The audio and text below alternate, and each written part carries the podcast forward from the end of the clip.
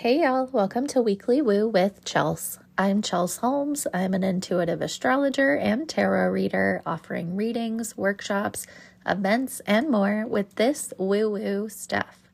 Each week on this podcast, I'll give you a rundown of the astrological energies for the week ahead and some ideas on how you can work with them. So first, here are the transits for this week of December twenty-sixth through December thirty-first. So Monday, today, the moon is in Aquarius. Tomorrow on Tuesday, the moon will move into Pisces. On Wednesday, Venus will sextile Neptune. On Thursday, Mercury stations retrograde and then conjoins Venus, and the moon moves into Aries.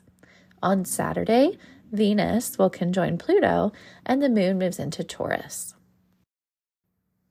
Okay, so first off, I hope that if you were celebrating a holiday with family this past week, you had an enjoyable time with loved ones, and if not, I hope that your time uh, and experience assisted you in your healing journey in this lifetime. Let's put it that way.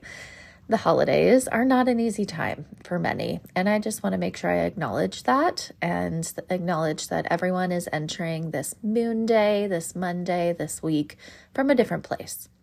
So today, the moon continues to be in Aquarius, and again, from last week's podcast, it's just showing you where you're a unique individual, apart from the conditioning that we receive from family, society, and even our friends, and how that individuality helps you in your life.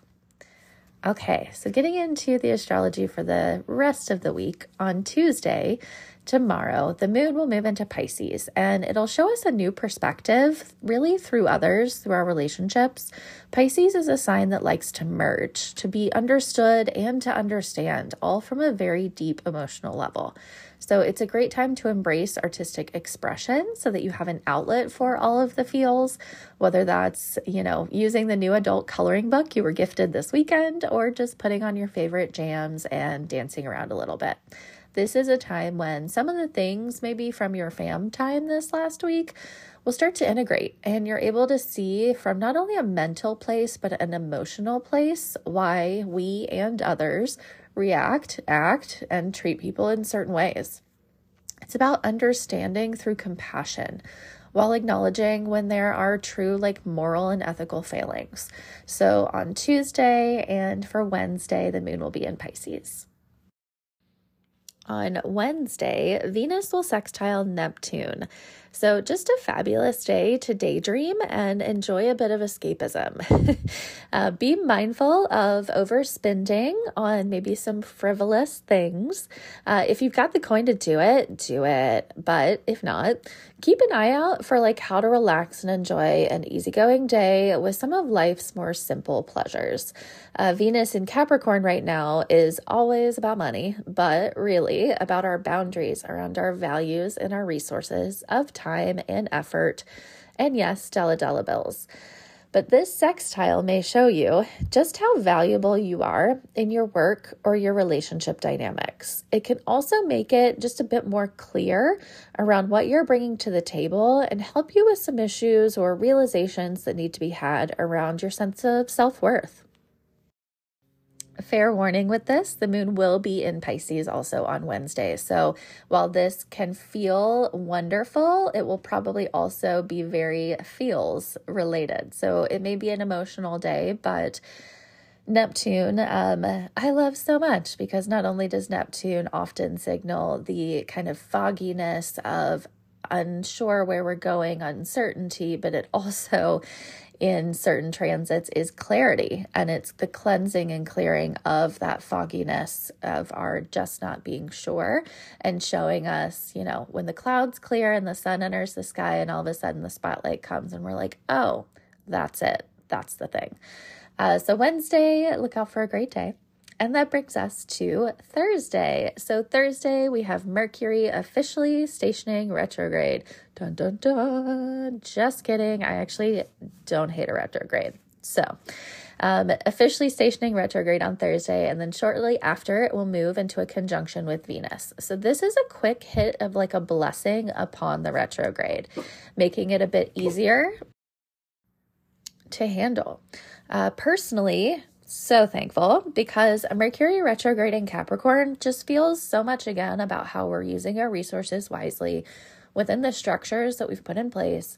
And Venus starts off by saying like, hey, y'all, you got this. Just don't forget, whatever you restructure and reevaluate for this retrograde still needs to be aligned with you and what's important to you and your values.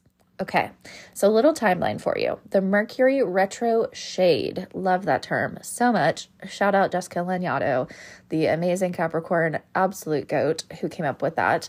The retro shade, if you will, is the time span before and after the actual dates of the Mercury retrograde where we're feeling this energy already. So the Mercury retro shade began on December twelfth. Mercury is stationing retrograde on December twenty-ninth. So anything that you had pop up in that kind of two-week time frame, expect it to resurface so that it can be reevaluated by you, be reassessed, all the re-retrograde words throughout the time frame. So between December twenty-ninth and then January eighteenth is when it will turn direct. So that's like the actual official Mercury retrograde. Then it's going to clear its retro shade. Again, it's that kind of, we're still feeling the energy, even though it's not exact. Um, and that will end on February seventh. So that's your full timeline. Mercury retro shade began December twelfth, stationing retrograde on December twenty-ninth. It will turn direct on January eighteenth, and it will clear its retro shade by February seventh.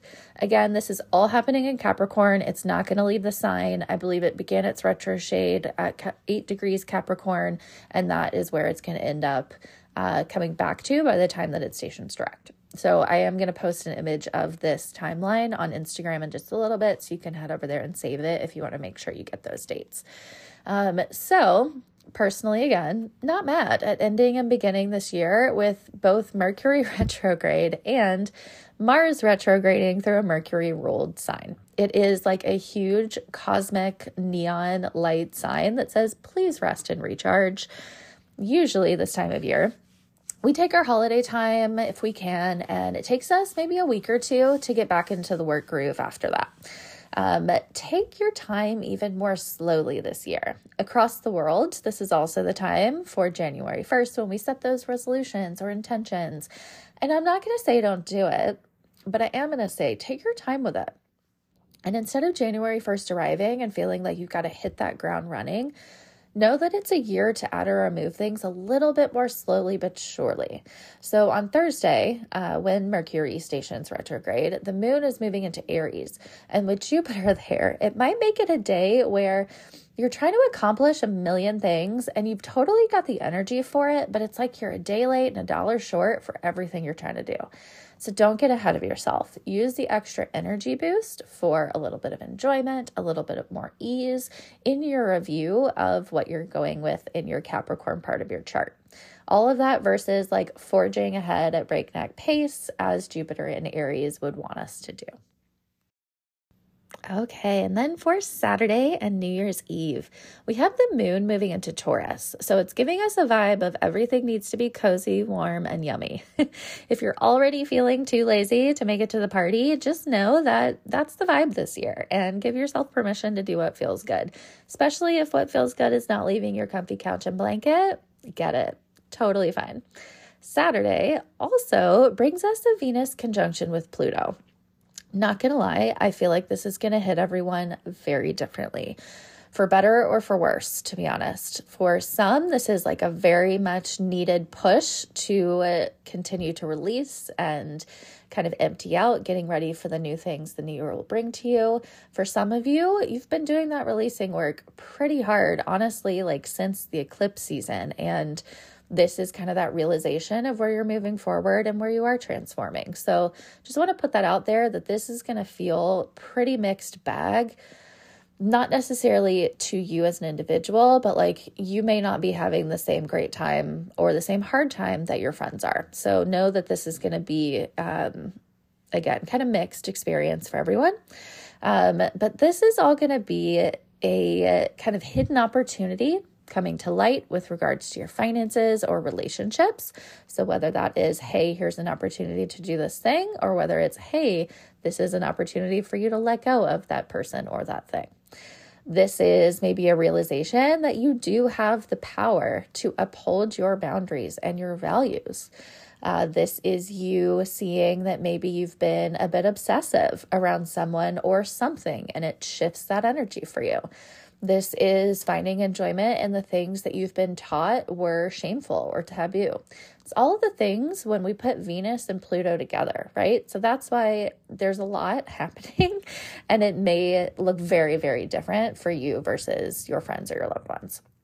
So go forth this New Year's Eve and know that even if it doesn't feel like a blessing in the moment, Venus and Pluto are gifting you the insight and the situation that you need to move forward some way, somehow into twenty twenty-three.